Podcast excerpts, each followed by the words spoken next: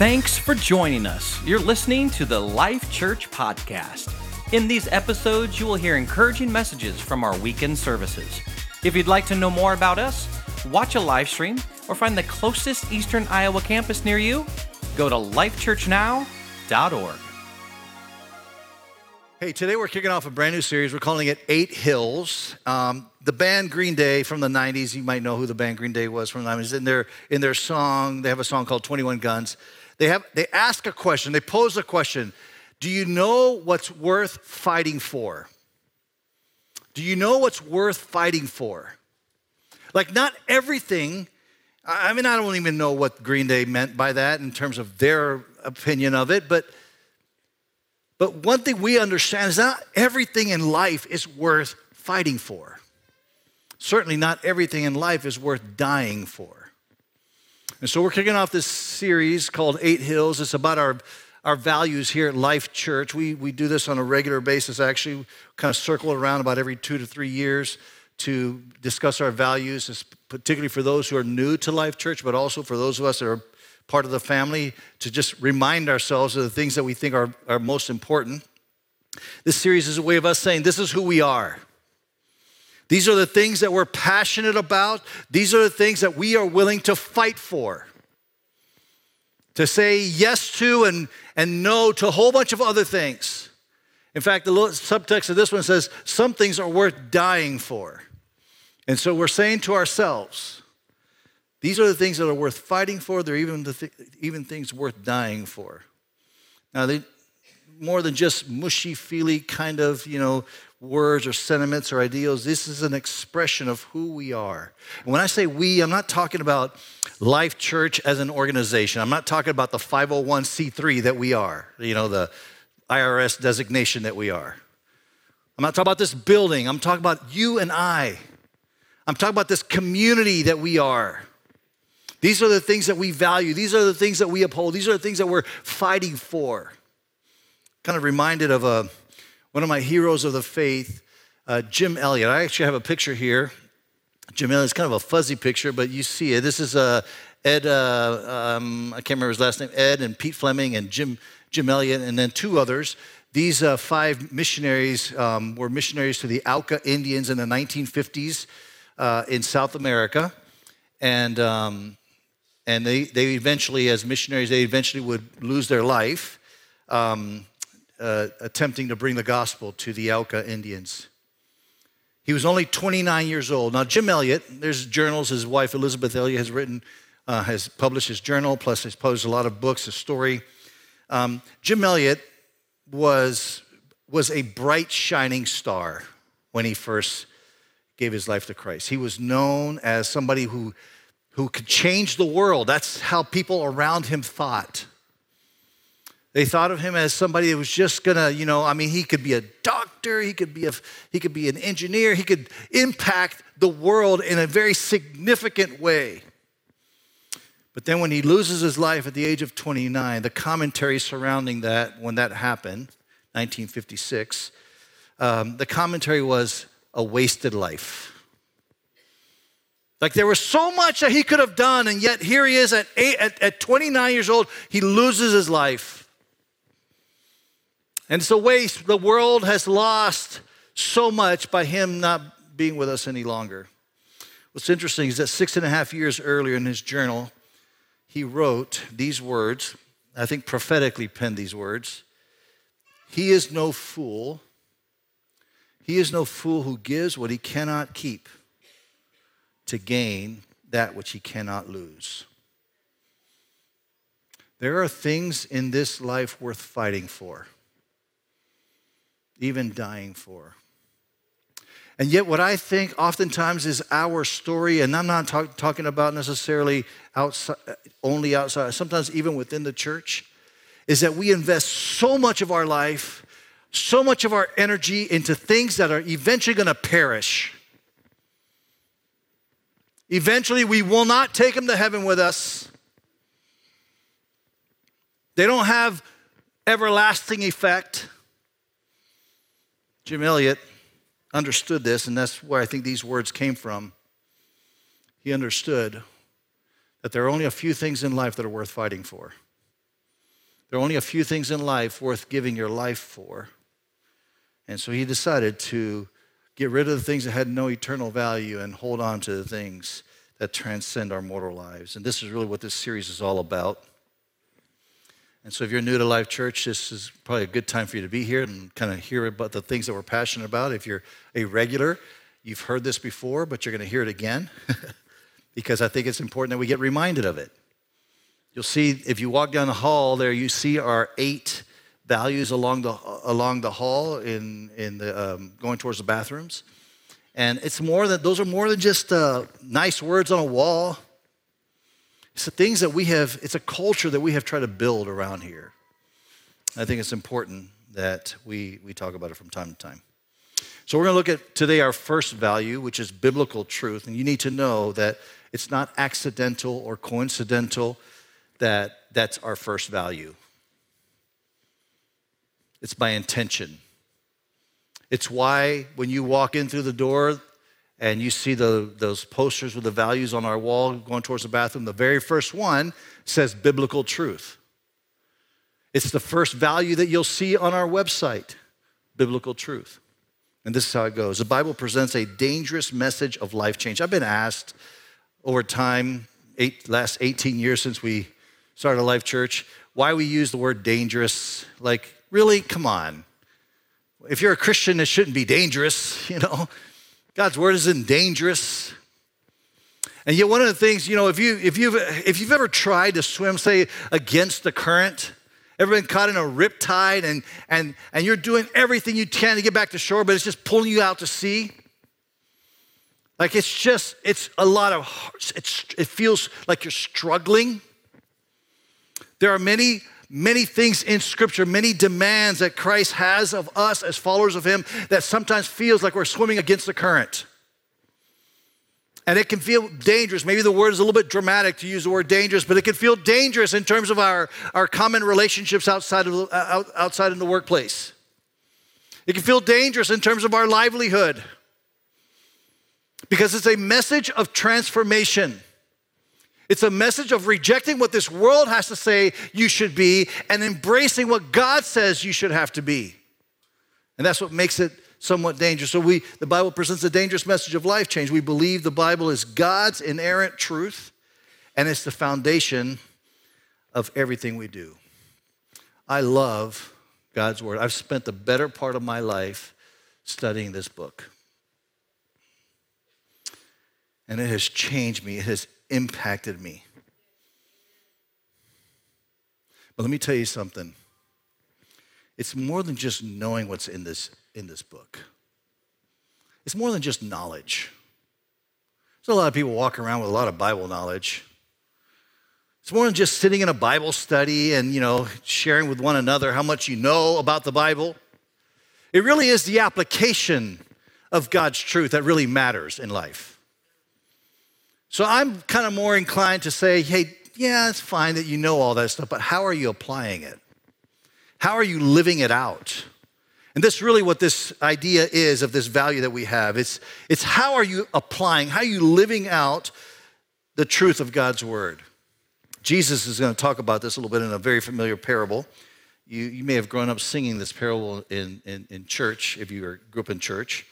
Uh, this parable comes at the very end of his probably most famous sermon, the Sermon on the Mount. And in the Sermon on the Mount, Jesus makes some incredible challenges and claims. I mean, some really, he raises the bar in the Sermon on the Mount. And, and I, I mean, it's just, it's just incredible. He says things kind of really, really powerful things. He says, if somebody angers you, if somebody angers you, turn the other cheek. Like normally, normal people want to like right hook them, you know, like, psh, got me angry. but Jesus says, no, don't do that. Instead, turn the other cheek. He says, I want you to be extraordinarily generous.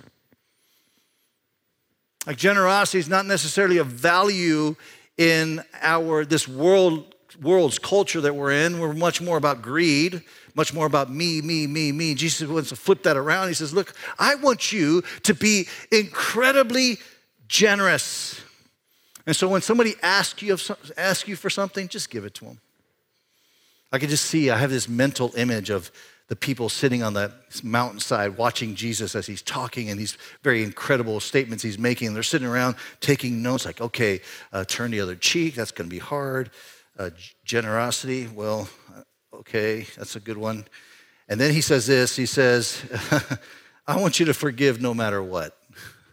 They're like, forget it. They just t- toss the notebooks, like, forget it. I'm not going to do that. Like, who, who, who does that? Who forgives like that? Like, Jesus, are you serious? Do you even know what you're saying? Jesus, like, just forgive.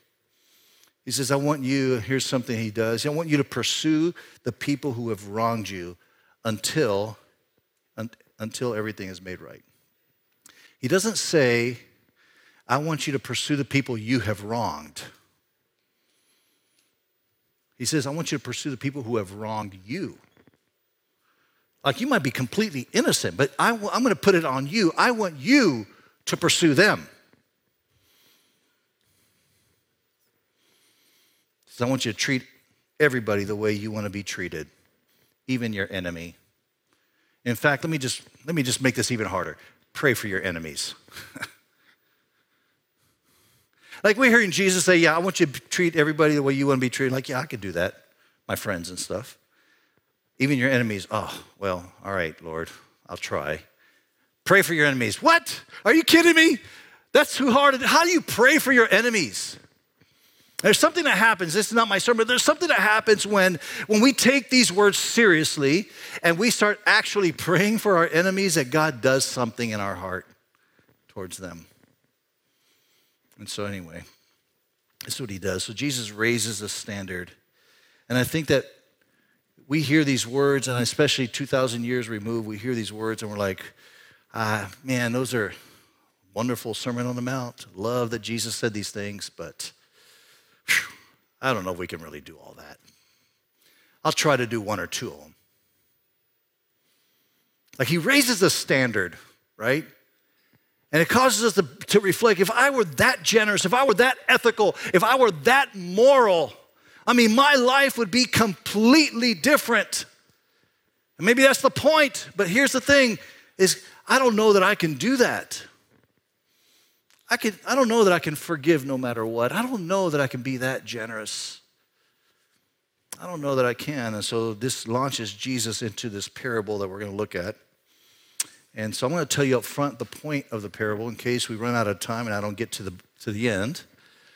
Um, because, you know, Chris took so long. I'm just kidding. He's not even in the room. I have to do that one next week, next, next, next service. Um, the point of the parable is this you will never you will never regret organizing your life around the teachings of jesus and this is a pretty bold statement you you you will never regret organizing your life around the teachings of Jesus. Now, some of you are shaking your head because you've, been, you've lived this life for some time. You're like, yeah, I've experienced that. Others of you are like, mm, I don't know about that, you know? I mean, as difficult as it is, as counterculture as that might feel, you will never regret organizing your life around the teachings of Jesus. God's word becomes the filter by which we make decisions in life. Now, I know what we do because I've done it. What we do is, okay, there's the big ones. Those are the ones that we, okay, God, Lord, do you want me to, you know, that's the stuff that we do. All these other little ones, I kind of just do on my own. Yeah, I, I got it. I got this figured out. But what this value is trying to say, what we're trying to say with this value is, what we're, is, is that we use God's word as the filter by which we make every single decision in life. Who you date, how you do your money, how you do your relationships, how you relate to coworkers, how you handle your mouth and what you say. We allow God's word to be the filter for how we do all of those things. And so as we're going to see in this parable, it's not it's not because Jesus, you know, wants to mess with your life. I think sometimes we have that opinion of God, like there's all these rules in the Bible and he's just trying to mess with me. And it's not really that. Is it? He loves you too much. And he actually knows what's best for you. And I hope you hear that. I hope you understand that. That's a, that's a point of view, it's a way of understanding Scripture. Not as rules to be followed, but as a, a, a loving Father who's guiding us through life. And that's really what the Bible is. And that's why we've chosen to organize our life around the teachings of Jesus. Matthew 7, verse 24, this kicks off with this parable. He says, Therefore, and he's using his transition word because he just finished the Sermon on the Mount. Therefore, everyone who hears these words of mine and puts them into what? Practice. Again, it's not enough that you know the stuff, it's actually doing the stuff that's important, right? Like he's he's saying you've got to do something. It's about obedience, it's about a lifestyle. Jesus is basically saying, I'm calling you to a brand new lifestyle, a brand new way of living, a brand new way of doing life. I remember Sermon on the Mount touches on a whole lot of different issues. So goes on. So therefore, everyone who hears these words of mine and puts them into practice is like a wise man who built his house on a rock. This is Jesus' way of saying that if you organize your life around my teachings, you're genius. Especially if you do it in faith, like you're not exactly sure where that's going to lead you to. You're smart. You're very wise. Now, when Jesus says this little phrase, a man who builds his house on a rock, his audience is like, well, duh. I mean, who? Of course you build your house on a rock. Of course you make sure that when you build your house, you're building it on something solid. Who would, who would build their house on anything else than, than a rock? That's how they're thinking. And Jesus is like, Yes, it's right. I know. Like, this is common sense stuff. And so Jesus is about to tell a story of a guy who wants to build a house. And this guy decides, I'm going to build my house on a solid rock foundation. And again, the audience is listening. They're like, yeah, this is common knowledge that we, we understand this. We know that there's, you know, if we're going to do this, there's going to be a lot of time required. And it's, there's going to be a lot of expense involved. We know that this is, it might be troublesome. There might be some things that we have to do that's going to be very difficult. But we understand this because we want this house to be built on a solid rock foundation. So that when things start shaking, the house stands, right?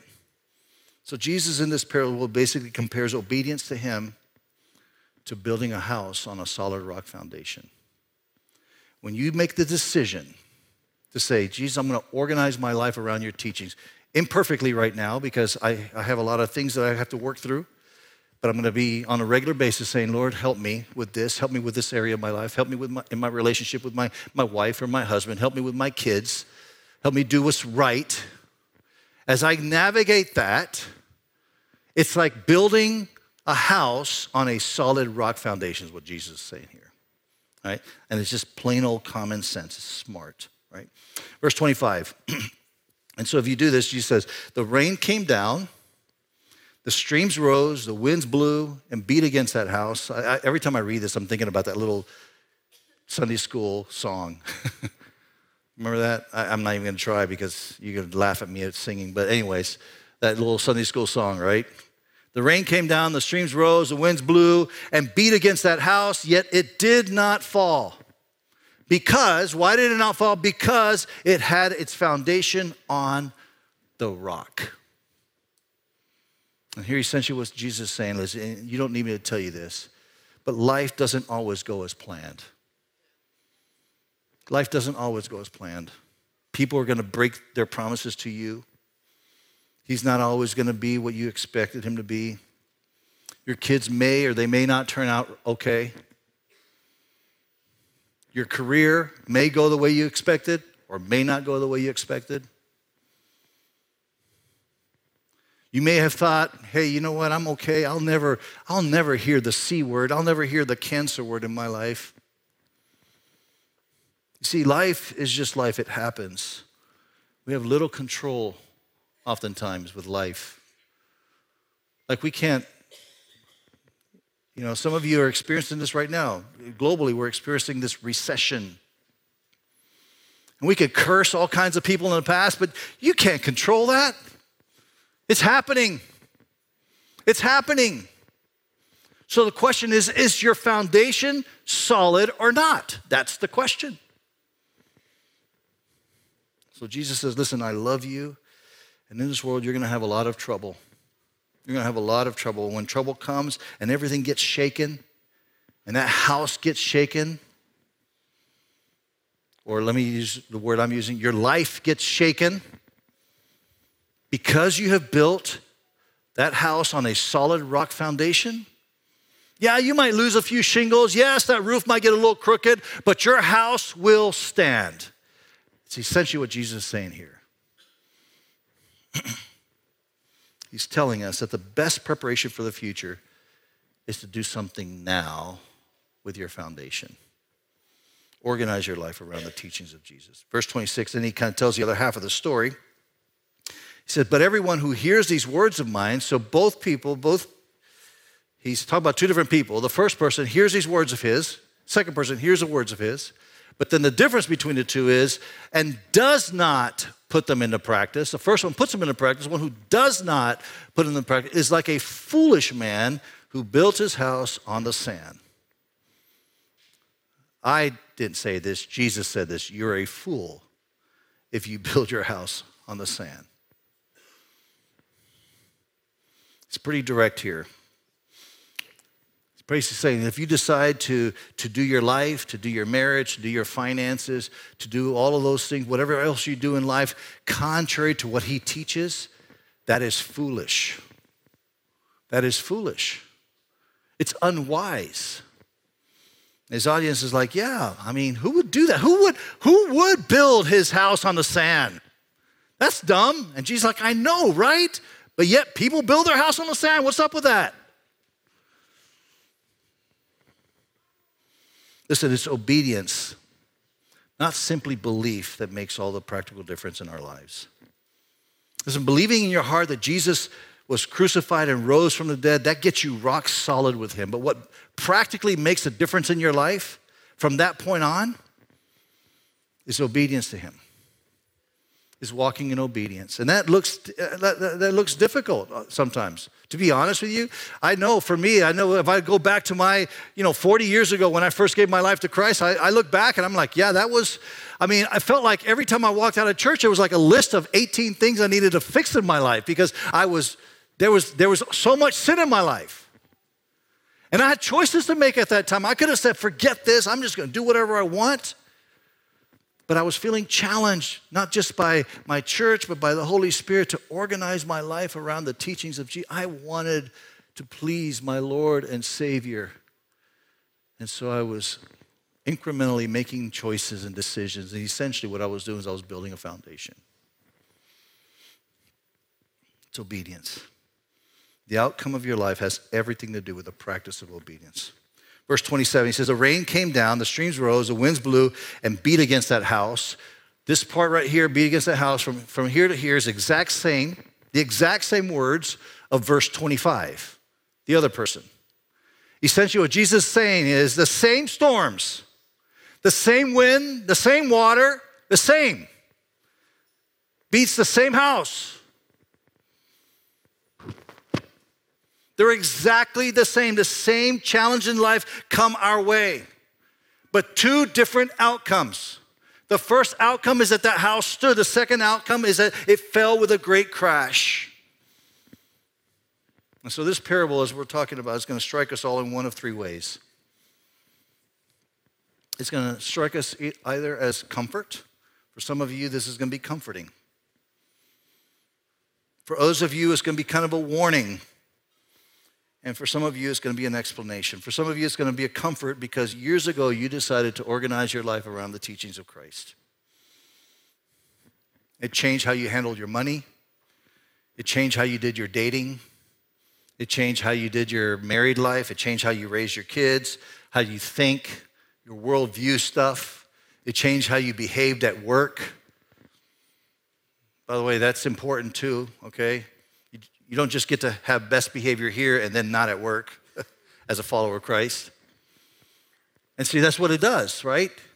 When you decide I'm going to organize my life around the teachings of Christ, it changes how I behave, you know, in, even in the, in the public sphere. So this parable should come to you as a comfort. In that Jesus is saying, You're smart because way before you even knew what the outcomes were going to be, you put faith in Him, you put your trust in Him to organize your life around His teachings, and now, now you're seeing the benefit of it. Like years ago, you decided you were going to be generous. You felt that challenge. I remember the very first time uh, somebody, you know, I, at church, I felt challenged to tithe. I was like, I mean, all I was tithing was 10 bucks. I made $100 a week. $10 was my tithe. And you would have thought you were pulling teeth. Like, I mean, I was like, oh, put that $10 in the offering bag is so hard. That's how I acted, you know? And it was an offering bag. And here's a, it's a funny thing about offering bags. We, we had this in our, in, our, in our Puerto Rican church too that I had. Sorry, I know we have some Puerto Ricans here. Uh, but we had the offering bag, you know, we could do the, you know, in Spanish, el, el disimulo, you know, the, the, the fake, the fake offering, you know. like you can act like you have something in your hand and then stick it in the bag and then pull your hand out empty. But there was nothing really in your hand in the first place. You know, you just, I don't know if they actually did that or not, but I just, that's how I felt because I saw a lot of hands go in the bag. And then when I count the offerings, like, where, the, where did the money go? You know, like it just miraculously disappeared.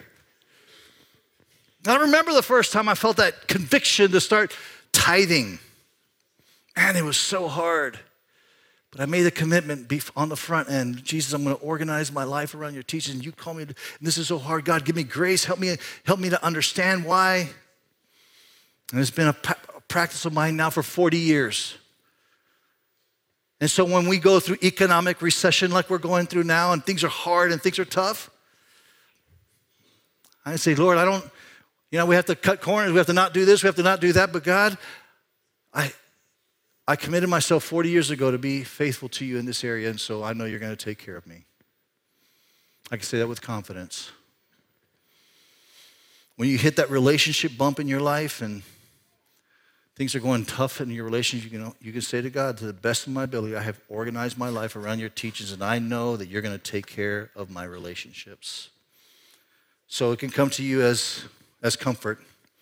For others of you, this is going to be a warning because you may be young and you might think that you have time. You might think that, yeah, I, I had these conversations actually. I, it generally starts like this I know I shouldn't be X, but, and then we just list of excuses, and then the idea is, I'll get to it, kind of thing. And it's this notion of time that we have, as if we have time. And so we think that if I could just, you know, I mean, yeah, it's happening right now, but, you know, I'll get to it. I'll be able to change it then in the future. And the problem is we have just a very narrow view, a narrow understanding of time. Our time frame is way off. Because sometimes we think that what we can do is if I could just make a decision today, then I'm going to reap the benefits next week. That's not how it works. That's not how you build a foundation. There's a lot of work in building this foundation. I mean, when it comes to a life, it's a lifetime of work. You're building this foundation, you're organizing your life around the teachings of Christ, and you're laying a brick, and you're doing this, and you're doing that over time. That's how it benefits you. And so, if maybe your time frame is a little bit off, this should come to you as a warning. Now is the time to make a decision. you know, sometimes I think we, there's a lot of regret that we kind of walk through because we think, well, you know, if I just, you know, honestly, it, when water is seeping into your foundation, that's not the moment. There's no benefit to regretting not doing it right in the first place. I mean, you could regret it, but it doesn't do anything doesn't fix it, doesn't change anything. Oops, I shouldn't have done that. I shouldn't have moved in with him. I shouldn't have bought that. I shouldn't have done this impulsively. I mean, those things, yes, they're true, and you can feel regret over that, but there is no practical benefit to it. And so when you hear this parable, it should come to you as a warning. Basically, Jesus is sitting across the table from you and saying, Listen, I know, I know that what you're hearing and what you're reading feels hard to do. But you are building a foundation for the rest of your life.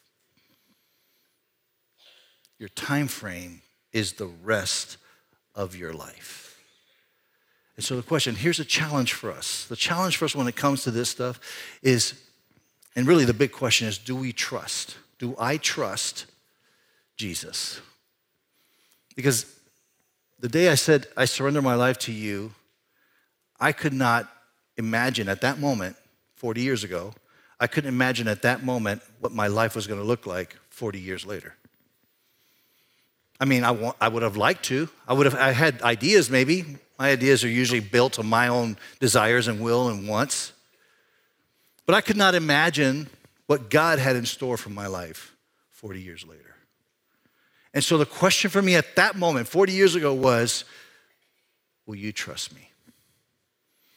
Will you trust me with your life? And so I have this image of Jesus sitting across the table from us. We think we have a lot of time. We think we have a few, way of a lot of future in front of us. He sits across the table from us. Listen, I know it's hard for you to see this, but I'm asking you, will you trust me with your life? Will you start organizing your life around what I'm telling you you should do? Because I know your future. You don't actually know your, I know your future. And your future is best served if you start today trusting me. This parable also is going to come as an explanation for some of you because you're right in the middle of a major life storm. Things are falling apart. Maybe you're asking yourself questions like, God, do you even see me? Do you even know that I'm here? Now, I'm not saying this, this I'm not saying this to condemn. It's not a, it's just an explanation. That's all it is. It's not condemnation. It's not for you to walk away and say, man, I shouldn't have made all the. Yeah, you already feel that way. I'm not going to try to make you feel worse. Just trying to explain what it is. The good thing about the Lord that we serve is that there's grace and there's forgiveness. And yes, you know what? Sometimes we have to walk through consequences of choices and decisions that we've made. But when we walk through those consequences with Christ, it's amazing how he can rebuild a life. I, some of the best stories I get to hear is when somebody in their 40s and 50s says, Man, I gave my life to Jesus. And then you watch what's happening in their life over the course of the next few years after that. And you're like, Man, this is a beautiful story. Yes, it was a train wreck before that, but man, look what God is doing now. And so, yes, this might just be an explanation for you if you're struggling right now but you can also put your faith and your trust in Him now. Amen. I'm going to ask us all to stand. We're going to uh, end with a time of worship. Cedar Rapids and Wilton, if you guys will stand as well. We're going to have a moment here. We're, I, I just, I want to pray for you. I, I, I wish I could tell you what I love right now about our life, my wife and I, our life, is that I have a vantage point that I that it's like becoming clearer for me. Like I'm able to look back. I mean, I obviously I could look back 60 years, but that's not what I'm. I'm talking about my faith life. I can look back 40 years of when I first gave my life to Jesus. And um, yeah, not everything has been easy in those 40 years. But way back then, we made a decision I made a decision that this is hard to change my habits, to change the things that I'm doing. Yes, I'm, I'm not sure if I understand why you want me to give 10%, but okay, I'll, I'll start doing that. Those kind of things, you know, questions I had 40 years ago. the cool thing about a vantage point, and I have a 40 year vantage, some of you have like longer vantage point. Sorry to point at you guys. I pointed people out in the front row. They're like, she just smiled at me. She was very gracious. uh, you have a longer vantage point. And what makes sometimes brings me to tears is to look past, look to my past and see, God, you've been so, so faithful. When I when I first made that decision back then, I didn't understand it. I wasn't sure. I was scared. I didn't really want to do it. But now, looking ahead, I see, God, how you have faithfully walked with me all these years, and you've not let us down. And I love that. And I want you to have that. If you're here and this is a warning or this is an explanation, I want you to have that in your life. It pays off. Amen. I'm going to pray for us. Uh, we have prayer teams here and left and right. And if you're here this morning and you like prayer, maybe you'd like to surrender your life to Jesus Christ for the very first time today, we encourage you to do that. Also, let us know there's a communication card in the back seat there, in the seat back in front of you, that you could um, let us know that you've made that decision. We'd like to walk with you on that. Uh, but we have prayer teams here and encourage you to step out and pray with our prayer teams um, while, while we're worshiping. Father, we just want to thank you, God, for your goodness, your grace, and your loving kindness. We thank you, Father, that you've given us your word. Sometimes your word is very convicting and challenging. Other times your word brings peace and joy. Sometimes, Father, obeying what you tell us to do is, is really challenging. It requires trust and it requires faith. And so, God, I'm just asking you this morning that you would help us, every single one of us in this room, to walk out of this building with a resolve to organize our lives around your teachings, to make the deliberate choice and decision to surrender my way for your way. So, will you help us, Lord? Will you help us, Lord, this morning? In Jesus' name.